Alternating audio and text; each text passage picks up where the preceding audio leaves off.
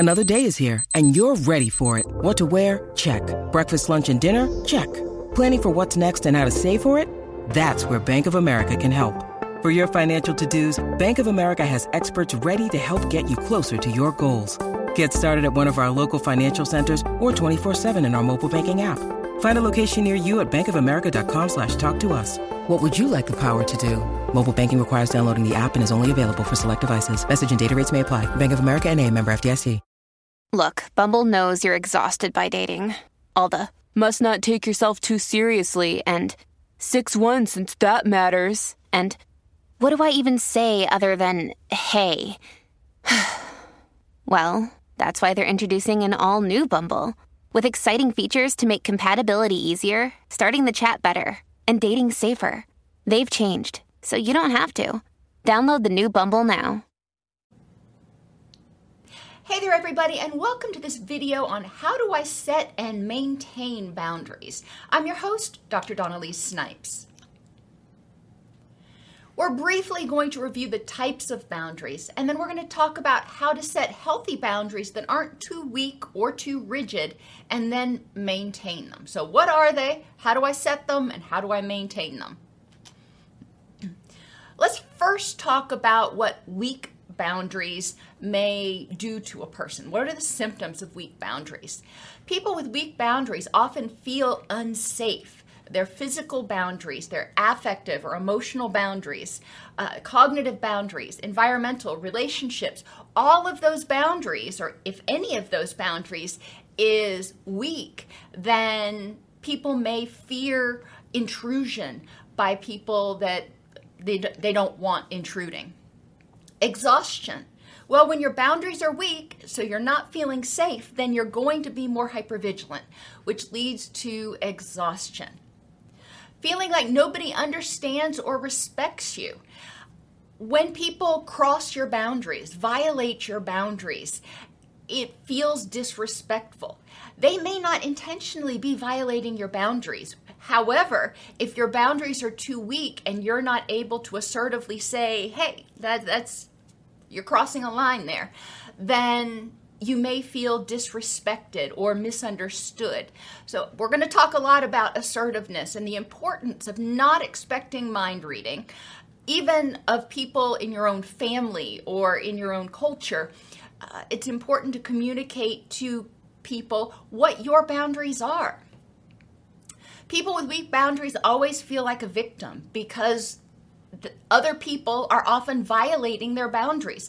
Again, I would hypothesize that there are a few people in their life that intentionally violated their boundaries. However, because they have a difficulty setting or maintaining those boundaries, a lot of people inadvertently cross their boundaries, and that leads leads them to feeling feeling victimized.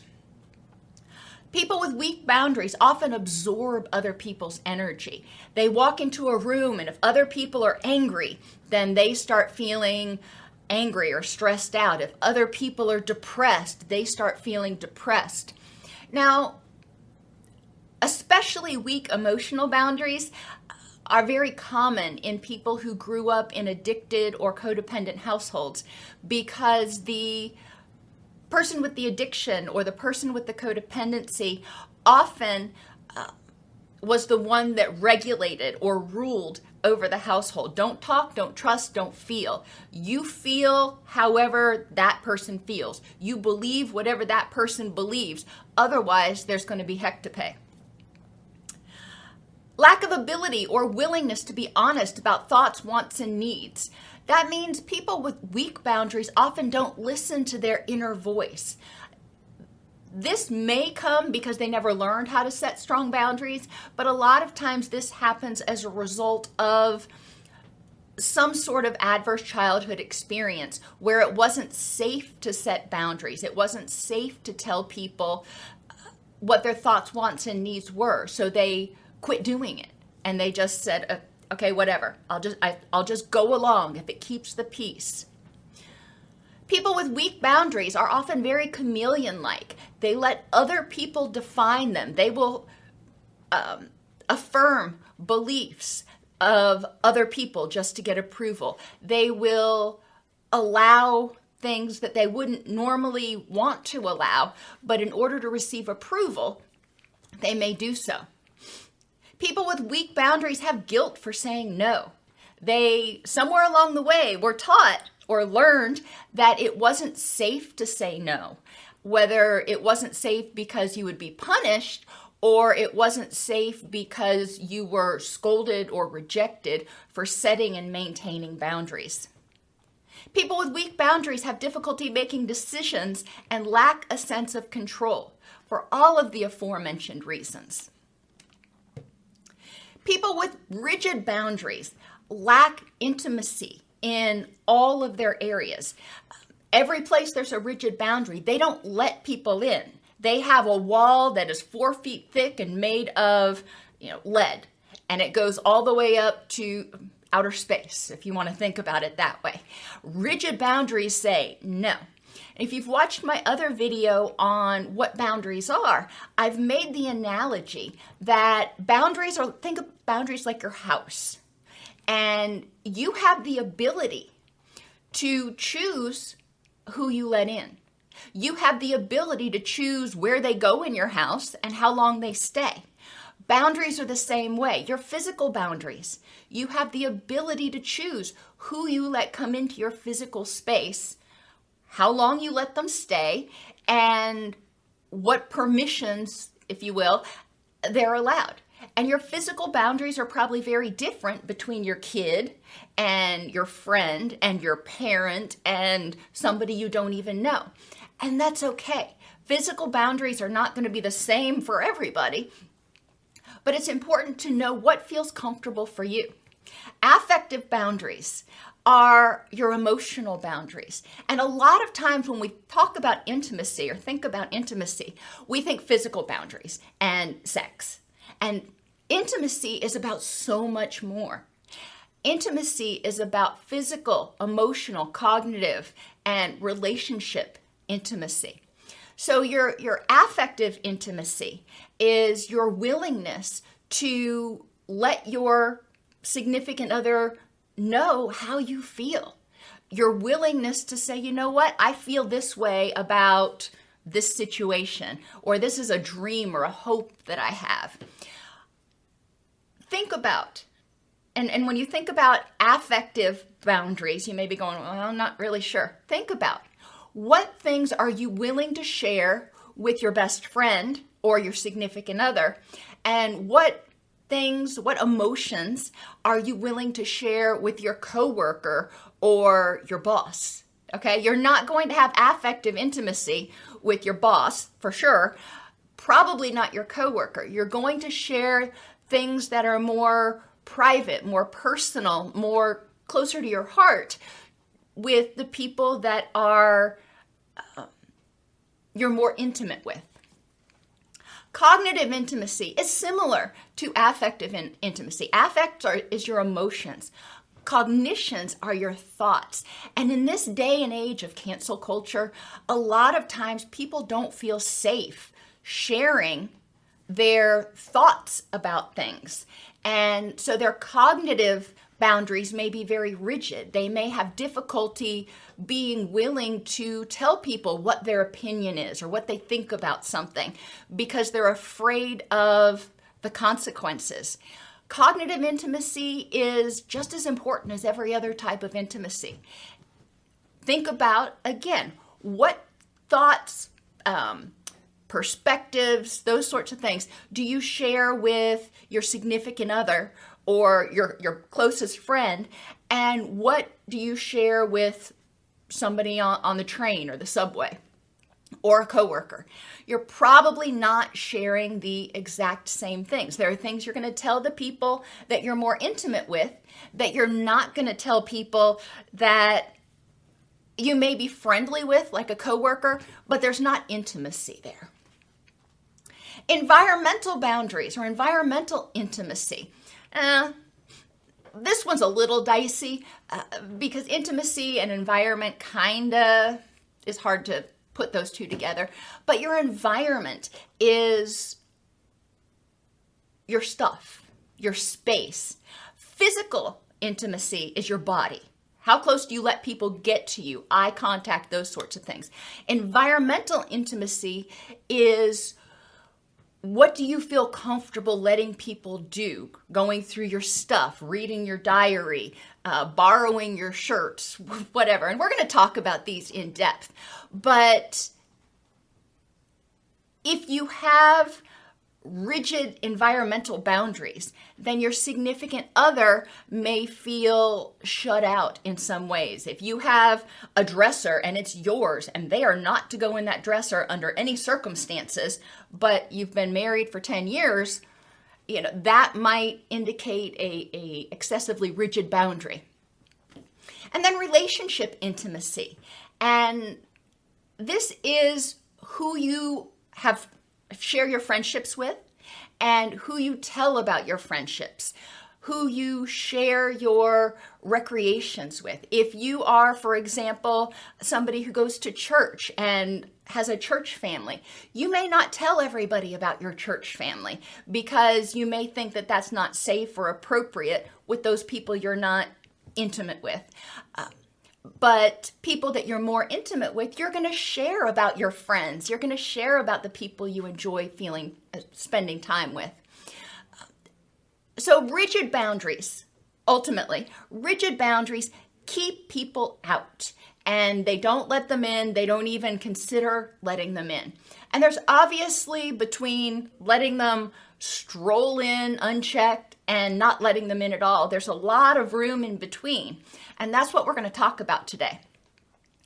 People with rigid boundaries uh, just don't have that sense of intimacy with others. They don't have people that they can share their feelings, their thoughts, their stuff with.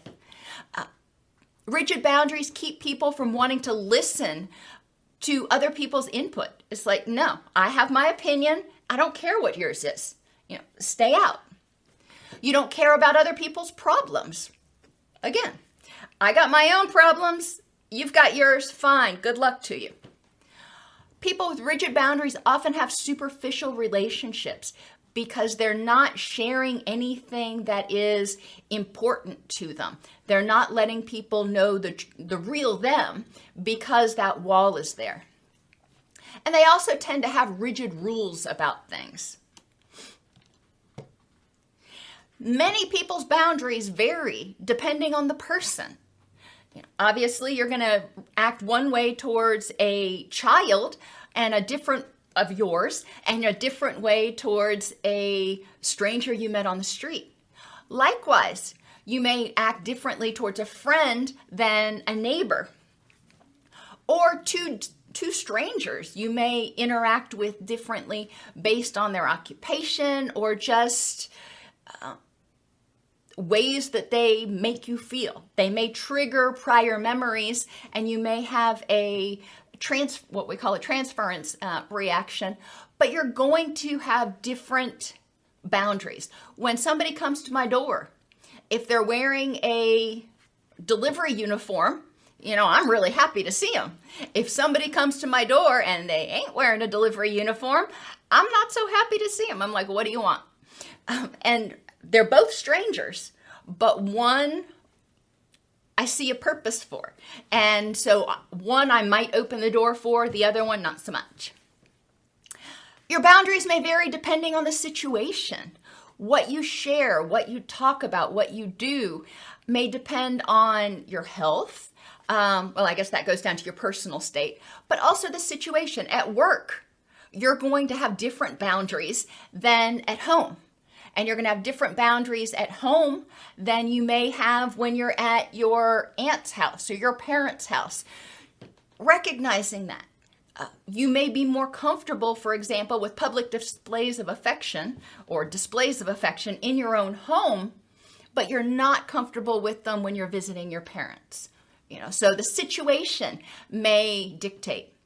Your personal state may also dictate your boundaries. Sometimes when you're anxious, when you're depressed, when you're exhausted, there's a lot of reasons you just can't deal. It's like, I, I can't deal with one more person's stuff. And you have to put up those boundaries. You lock that door and say, you know what? I just, I can't. I, I don't have the energy. And there are other times when you're feeling pretty good and you are eager to hear about other people's opinions, their thoughts, their feelings, their wants, their needs. You're eager to help because you've got the energy. So your boundaries may vary depending on your personal, physical, and emotional state. And your reactivity. Uh, sometimes, and people will go from having overly rigid boundaries and saying, you know what, no, I'm not going to let you in. I'm not going to share anything with you. But then if that person says, okay, fine, you know, I'll, I'll go do something else, then the person with the rigid boundaries may all of a sudden tear down those walls and have no boundaries at all and be like, okay. Or maybe in one relationship, they had really weak boundaries and they felt like they got walked all over. And in the next relationship, they overcompensate and have really rigid boundaries, which causes a whole different set of problems. So you can see how boundaries may change, and setting healthy boundaries and maintaining them is the key. Whole lot easier said than done, but let's talk about some ways to do that. Physical boundaries are your boundaries involving touch, eye contact, and personal space. If you're a parent, you've probably heard the ch- your children in the back saying, you know, Mom, Sean's looking at me, or Dad, Susie's touching me. That is one child invading another child's personal space. That's invading their boundaries. And physical is really personal space. But we also have those physical boundaries that involve eye contact. And I think we've all been in situations before where somebody either hasn't made enough eye contact with us and we've felt ignored or disrespected, or somebody made way too much eye contact with us and we felt um, intimidated. Knowing your boundaries is really important.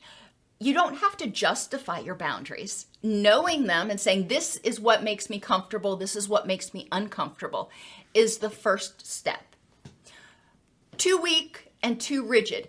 Too weak physical boundaries, you're going to be letting people touch you, hug you, look at you, um, get in your personal space when you're not comfortable. And you're going to sit there and you're going to tolerate it and you're going to hate every moment and feel unsafe.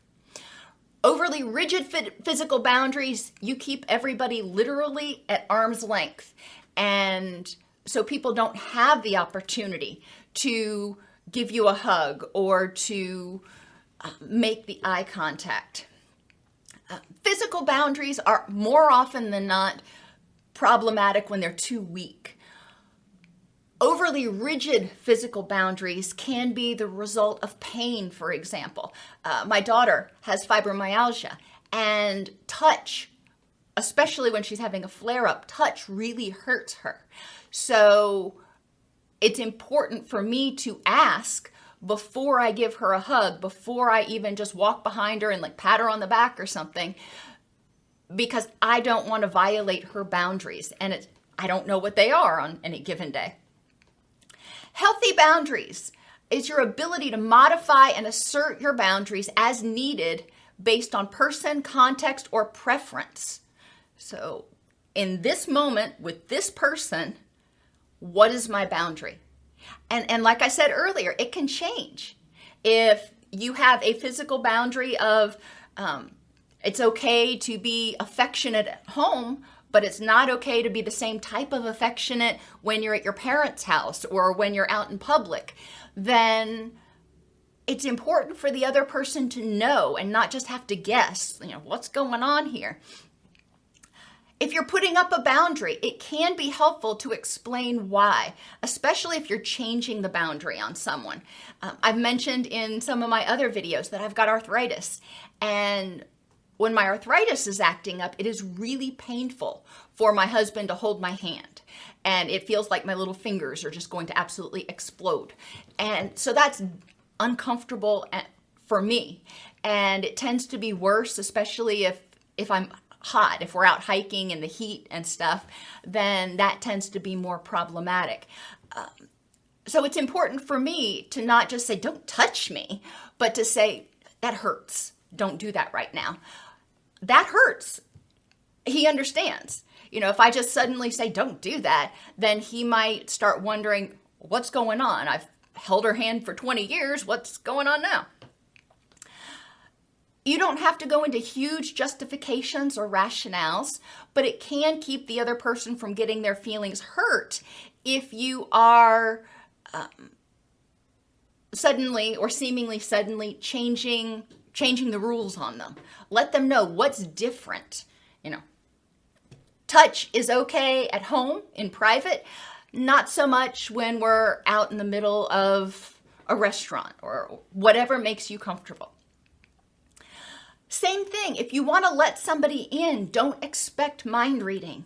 If you want them to give you a hug, if you want them to hold your hand, if you want them to gaze into your eyes, whatever it is you want them to do, especially if you've told them not to do it in the past, don't expect them to know when it's okay to do it in the present.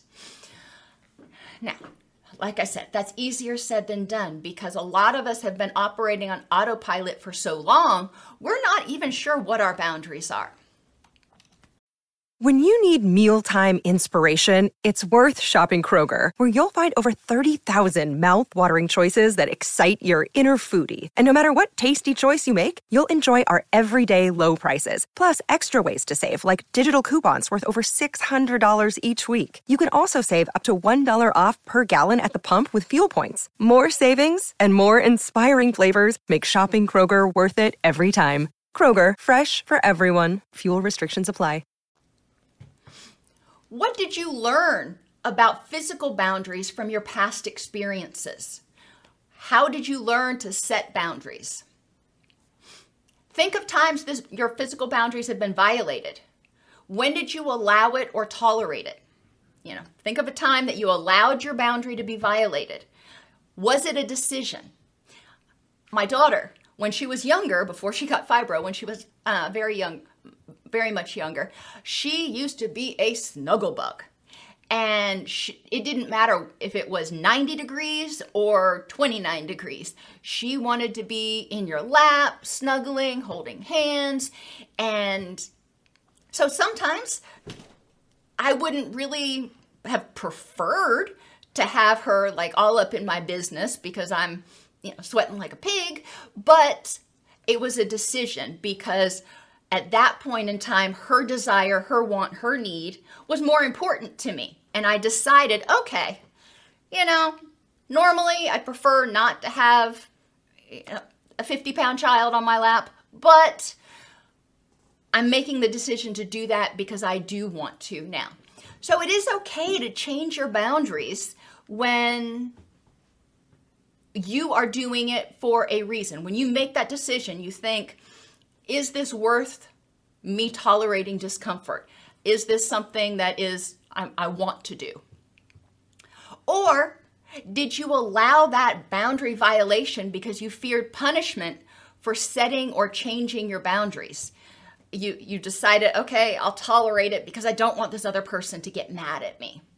Um, think of family reunions when, especially when you were a kid and somebody would come up and pinch your cheeks or whatever they did at your family reunion. Did you al- allow the, your boundary to be viol- violated because you just didn't know what your boundaries were? You knew it made you uncomfortable, but you didn't even know what boundaries were and that it was okay to set them. Did you allow your boundary to be violated, not because you were afraid of punishment, but because you didn't know how to set it? You didn't know how to say, I really love you, and it makes me uncomfortable when you get that close to me. Or I really love you, or I like spending time with you, and I like it when you hold my hand most of the time, but right now it hurts. You know, assertiveness skills are just stating my thoughts, wants, and needs. They're not more important or less important than yours. They're just They just are. These are my thoughts, wants, and needs. So telling somebody what your boundaries are. A lot of times, as I mentioned earlier, people just don't understand they're violating your boundaries. It's what they would want, so they assume it's what you want. And they don't think about, you know, well, maybe that you want something else. Or a lack of problem-solving skills.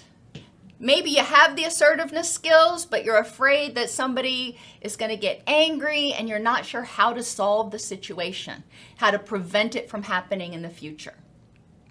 So there's a lot of reasons why your boundaries may be violated. And it's important to think about those and say, okay, what can I do the next time if this happens? Start paying attention to what physical boundaries feel comfortable for you. I know. Let's get back to Boundaries one oh one. What feels comfortable for you when you are um, on the bus, when you are with your significant other, when you are at the gym? I mean, a lot of our physical boundaries changed dramatically after uh, the pandemic. And I still prefer to have a one machine between me and the next person if there are machines available. If there aren't, then, you know, I'll deal. You know, that situation, I'm making the decision. But if there are open machines, I tend to get a little frustrated if somebody just comes and gets right on the one next to me. Um, I'm talking cardio machines, and you know, there's, they start breathing heavily as they're increasing their heart rate, and I'm being exposed to all of their exhaled air and germs and whatever else. So that's me. You know, I still like to have that social distancing. Um, but it's important to know what feels comfortable for you and why. That way you can make an informed decision about when you're going to change it. If, like I said, if there are no other machines available, I would rather be on a machine right next to somebody than have to sacrifice my workout. That's my choice, though. It's not a violation, it's a decision. Start paying attention to the physical boundaries of other people. Recognizing what makes somebody comfortable, what makes somebody uncomfortable.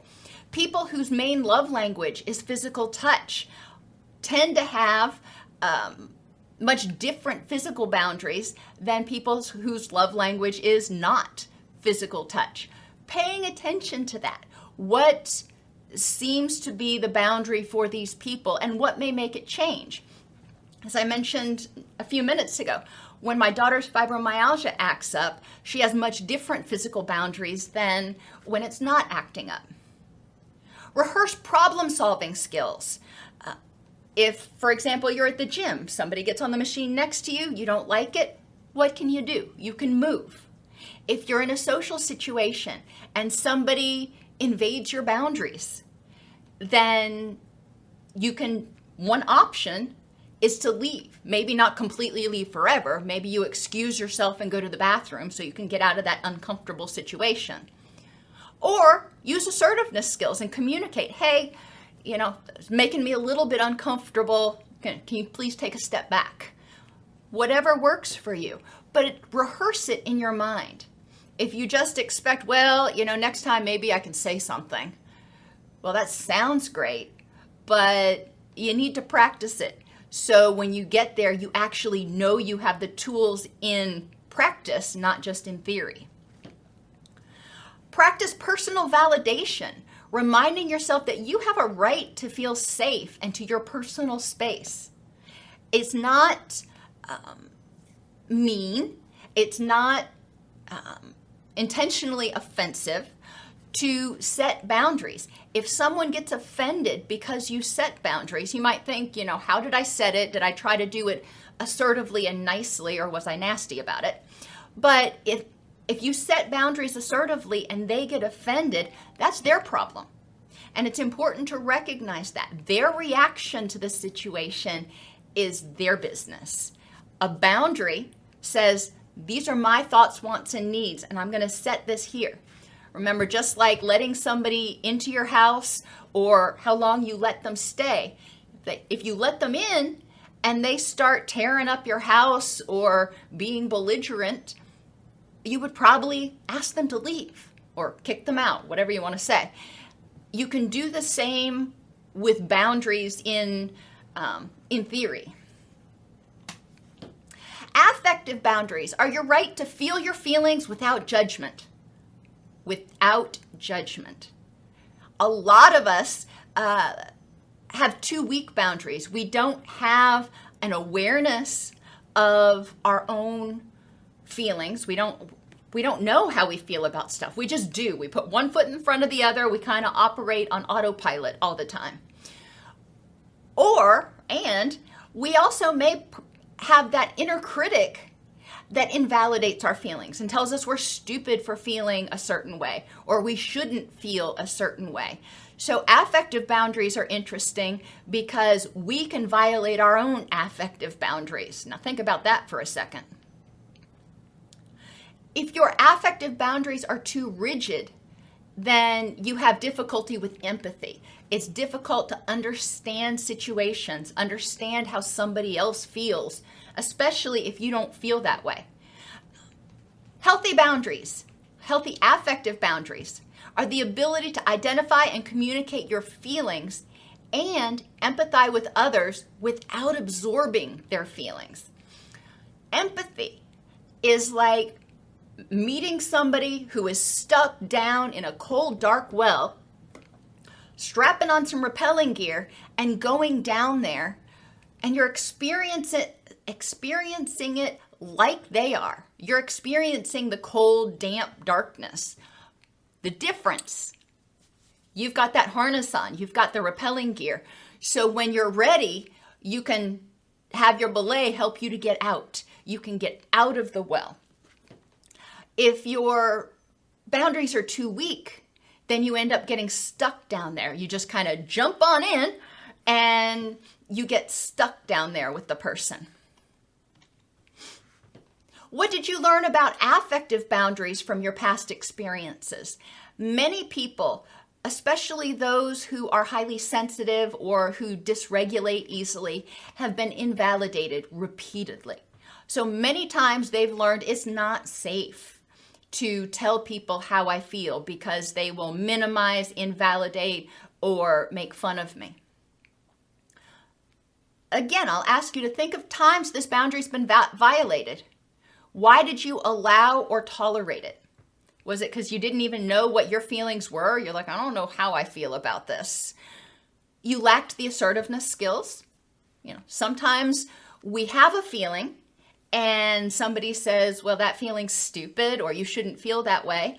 And we don't have the assertiveness skills to say, I'm sorry you disagree, or, well, that's how I feel.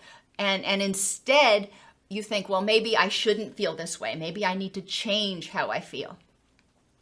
Or did you allow your affective or emotional boundaries to be violated because you felt feared rejection or being shoulded? You shouldn't feel that way. You shouldn't do this.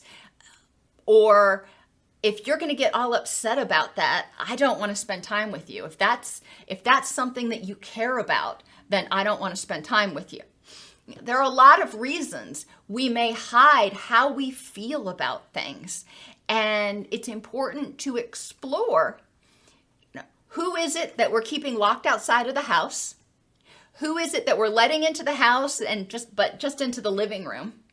And who is it that has free run, free roam of our house? We even give them a key and let them wat- water our plants when we're gone.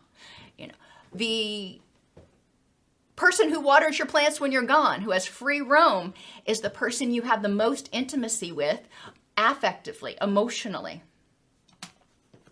Start paying attention to your feelings and reactions throughout the day. Become more mindful. How do I feel when I see the sun burst through the clouds? How do I feel? Oh my gosh, we saw a groundhog when we went out to walk the dog today. Um, how do you feel when you see those sorts of things? Or whatever things make you happy, sad, angry. Start paying attention to the feelings and reactions of others. A lot of times we go through life on autopilot. As I said, we don't know how we feel or what we're thinking, and we actually may not pay attention to what the majority of other people are feeling or thinking. Now, there may be a few people in our life that we're hypersensitive to because we are either worried about rejection or worried about punishment, or we just care and we've let them into our house. But start paying attention, just noticing how the people around you, when you go to the grocery store, Just start noticing how people seem to feel. Some people will be irritable because, you know, the store's busy. Some people will seem happy. Just notice. Think about who it's safe to share your feelings with. You can even make a list. Get curious about your feelings and reactions. If you see something and it makes you happy, get curious. Say, what else makes me feel this way? And how can I increase that in my life? Um, if it makes you feel angry or scared or depressed, think, where's that coming from? And, and we've talked before about how sensory things, sights, smells, sounds, things like that, will trigger prior memories. Are you reacting to what's going on right now? Or is it reminding you of something? Um, you all know, or a lot of you know, that our, our hound dog passed away a couple weeks ago. And I saw a hound dog the other day. And my feeling and reaction was one of melancholy, kind of bittersweet. It was a cute doggy, but it reminded me of Duke. And the feelings and reactions, I noticed that, you know, not all dogs make me feel that way. And I noticed that, or I know from prior experience, that hound dogs won't make me feel that way forever. But at this point in time, my feeling was one of sorrow. And get curious about the feelings and reactions of others. You know, why is it that this person seemed to get triggered by this? What is it that makes my significant others happy? Now, you're not expected to read their minds. You're not expected to know what they want at all times, but it can be helpful to notice, you know, pay attention. What's their love language? That's a real simple one. Practice personal validation, reminding yourself every day that you have a right to your feelings just as others have a right to theirs. That's the difficult part. You have a right to feel your feelings, and if other people don't feel the same way, that's okay. That, those are their feelings. Cognitive boundaries are your right to, to have your thoughts and perceptions without judgment from your inner critic or others. So there's that daggum inner critic again. If your cognitive boundaries are too weak, you might not have an awareness of what your thoughts are, what your wants are, or even who you are. If you've always done what everybody else told you to do instead of thinking, what do I want to do? What's important to me? Then you might have very weak cognitive boundaries. If your cognitive boundaries are too rigid, then you have difficulty taking other people's perspectives. You don't want to hear what they have to say. It's just, you know, you're right. Healthy boundaries allow you to identify, communicate, and maintain your thoughts and perceptions with others and still hear their thoughts and perceptions. So you are able to tell people what you think in the appropriate setting at the appropriate time. Remembering that sharing and, and intimacy, uh, cognitive intimacy even, is going to be different with your close friends as opposed to somebody you're sitting next to on the bus. What did you learn about cognitive boundaries from past experiences? What have you learned about sharing your thoughts with other people? Is it safe? Is it not safe? Is it inspiring, or is it discouraging? Think of times that your cognitive boundaries have been violated. You, somebody told you what to think. They told you what you were thinking was wrong, and this is what you needed to think. That's a cognitive boundary violation. Why did you tolerate it? Did you have a lack of awareness of your thoughts, your wants, or yourself? Sometimes people have been raised in environments where they've been told what to do for so long that they've just kind of shut off that part of themselves that says, these are my thoughts, this is what I want, because it was too painful to have that boundary consistently val- violated and not feel like they were able to be their authentic selves. So, did you tolerate it because you didn't even know what you wanted?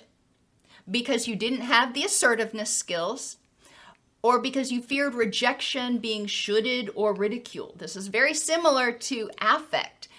When we share our feelings or our thoughts with other people, we open ourselves up to rejection, criticism, or even ridicule if we're sharing them with people who aren't safe, or if we're oversharing, which is why boundaries are important. When you first meet somebody, you've never met them before. You're most likely not going to say, hey, I've known you for all of five seconds. Why don't you come over to my house? I'll make dinner and I'll give you a key. You wouldn't do that, I hope.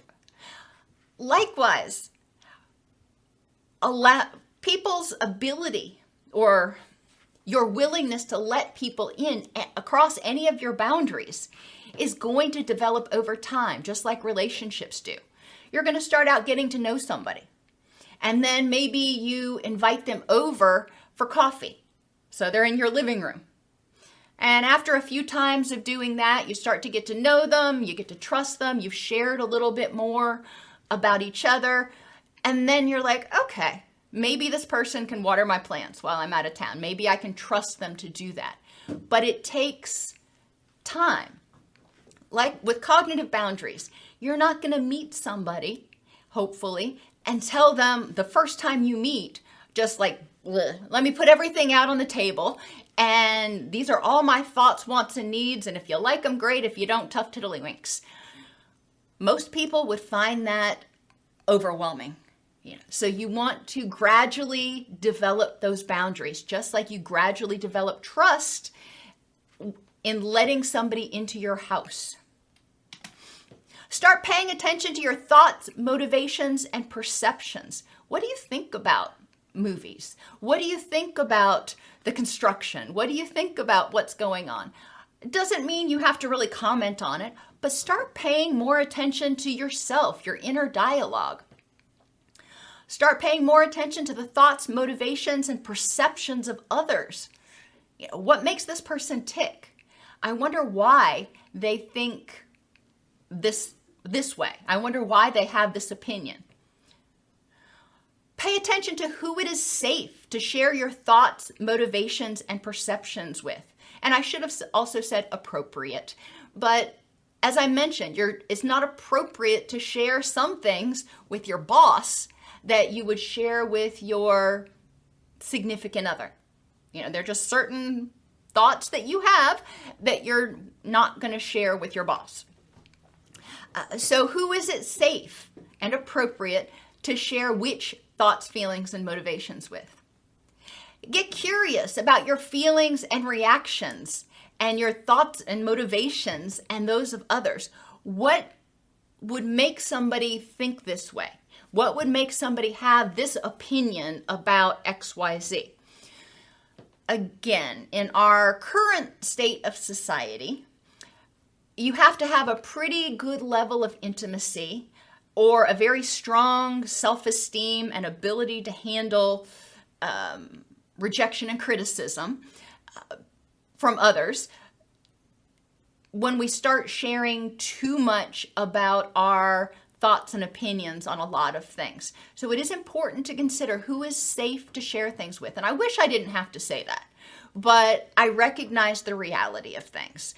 Um, there are some things that you're going to put on Twitter, for example, that you're not, or that you wouldn't put on Twitter that you might tell your best friend.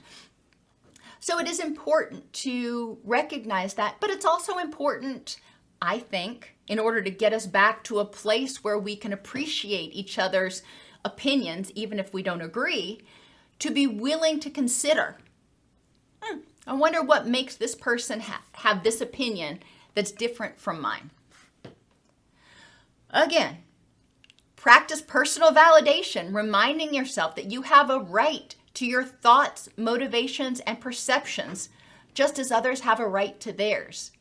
Your experiences till now, you know, from the time you were born until now, have shaped the way you perceive different things. I grew up in a household where we were loud and there were really big um, animated movements. So when I see that, I feel right at home.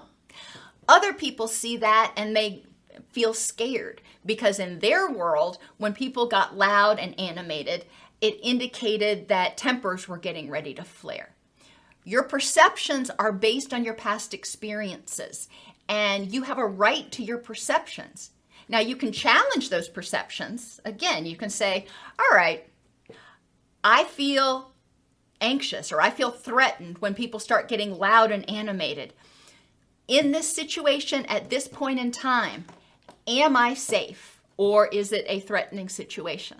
So you can start adjusting those. You can decide whether you want to hold that boundary, but or hold that perception.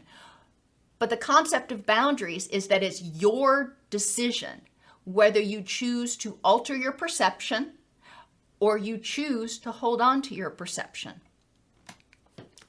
Environmental boundaries are those things that involve your, your environment, your stuff, your space, cleanliness, smell, as I said, stuff, your ownership, your privacy. This is mine.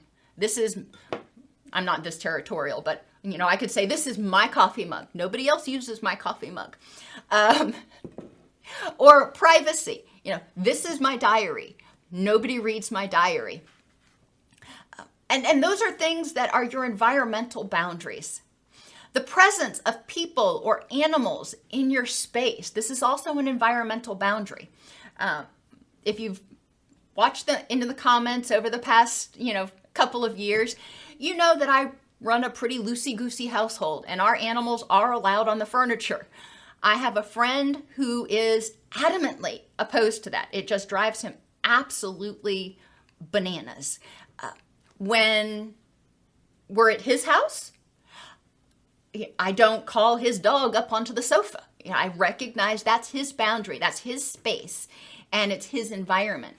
When we're in my house, you know, the animals are allowed on the sofa. Now, I respect his personal space, so, you know, I, I'm fine when he tells the dogs to get down so they're not like trying to get in his lap. Um, same thing with my father-in-law. He doesn't want the dogs in his lap, um, and he probably wouldn't allow them on the furniture, but when he's at our house, he recognizes that that's just what happens, and but he can set, and he does set, boundaries by saying, that's fine. Dogs can be on the sofa as long as they're not on my sofa, as long as they're not on my lap. And that's what we're talking about with um, space. That's with animals.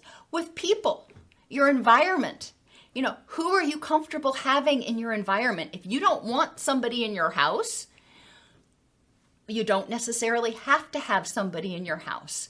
Or maybe you can sequester yourself. If you've got a bunch of people living in the house and one person doesn't get along with somebody else's friend that's coming over, well, then you got to figure out, you got to problem solve, because it's not fair to the other person to not be able to have their friends over, but you, you see where I'm going.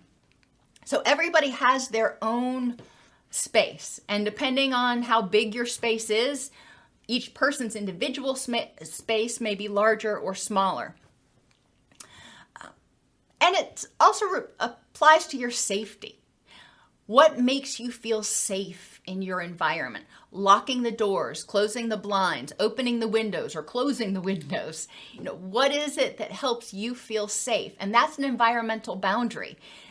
I don't feel safe having the windows open at night. You know, that is an environmental boundary. Some people are great with it. Some people say, well, windows can be open as long as they're on the second story or higher. Okay, that's fine. That's an environmental boundary.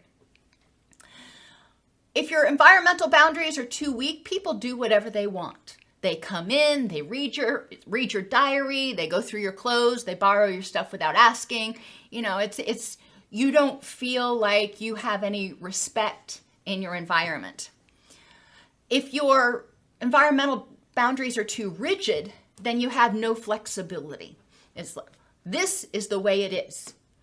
This never changes. You come in, this is how it is. I don't care what conditions happen. There's nothing that's going to make me change my mind.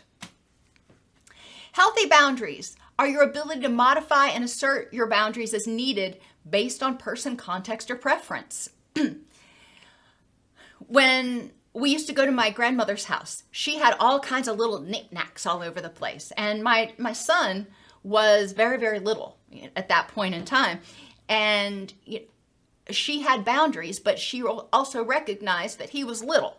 So she would pick up a lot of her knickknacks and put them away so we wouldn't have that issue. It was her space, and she didn't want her knickknacks touched, but she problem solved. And she said, well, it's not really likely that a eighteen-month-old, two, two-year-old is going to be able to resist touching things. So she would pick them up and put them away. Just like physical boundaries, if you're putting up a boundary, it can be helpful to explain why, such as please ask before borrowing my sweater in case I had planned to wear it.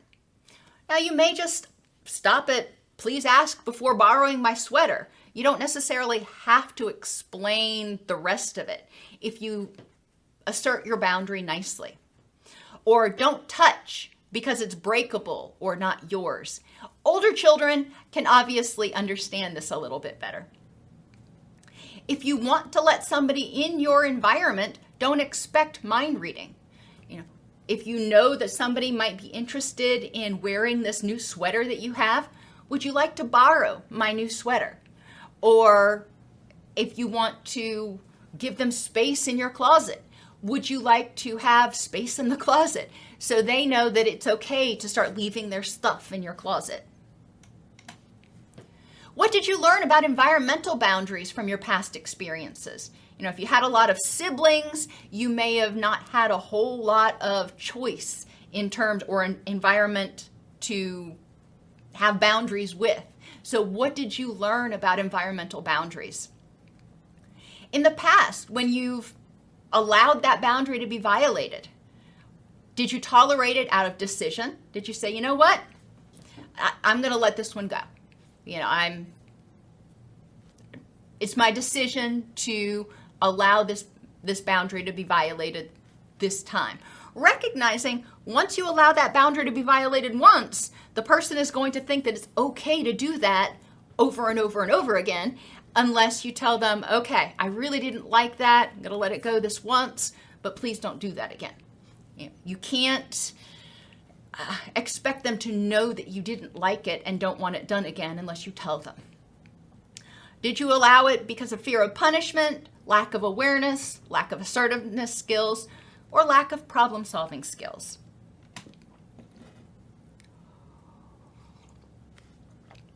Start paying attention to what environmental boundaries feel comfortable for you and the environmental boundaries of other people. One of the things that I've always found interesting is in the, the family that I grew up in, um, if somebody needed something out of mother's purse, they would go get something out of mother's purse. Uh, that was not the way that my husband grew up. And to this day, we've been married for more than twenty years. And if he needs something that's in my purse, he'll bring my purse to me. And he's like, you get it. And you know, that's an environmental boundary. And he's being very respectful. Even though I've told him repeatedly, just go in there and get it, whatever. I'm not, uh, but it doesn't, he's not comfortable doing it. Okay, fine, no biggie. I respect his boundary that, you know, that makes him uncomfortable. Uh, rehearse problem solving or assertiveness skills. How can you communicate about your boundaries? And again, practice personal validation, reminding yourself that you have a right to feel safe and to your space, even no matter how small that space is. When I worked in residential treatment, there were times where we had eighty people on the unit, and we would have eight people in a room in four sets of bunk beds. So there was very little personal space. I mean, they had the space that was like right around their bed, and that was it. But it was important that everybody respected, especially during that time when they were crowded in like sardines, everybody respected each person's personal space um, in order for people to feel safe. And finally, relationship boundaries. These are your ability to be aware of and respond to your inner child, your relationship with that young part of you. Have relationships with and exert time and energy and share as you see fit between self and others. So have a relationship not only with your inner child, that young part of you, but also with your present day self. You know, it's important to have a relationship with you and also to have a relationship with other people. So there's at least three relationships we're talking about here. If your boundaries in these relationships are too weak, often it's difficult to say no. You know, it's difficult to um, set, say, I don't have the energy to do this right now. You feel obligated to do things. Um, and you may, when relationship boundaries are too weak, you may let some, uh, somebody else control who you're allowed to have relationships with. Boundaries that are too rigid you um, mean that you demand others' time and energy, and you won't spend your time or energy on other people. What did you learn about relationship boundaries from past experiences? What did you learn about asking for help and saying no to things? What did you learn about uh, your ability to have friends, even if not all your friends liked all your other friends? Think of times the boundary's been violated. Why did you allow it or tolerate it? Did you make a conscious decision and say, you know what, okay, you know, I will quit hanging out with this person because it makes this person happier? Maybe, maybe not. Uh, did you do it because of fear of punishment for setting or changing boundaries? Did you allow your relationship boundary to be violated because you didn't know that you were being taken advantage of in the first place? You didn't realize that they were using you. Did you allow it because of lack of assertiveness skills or lack of problem-solving skills?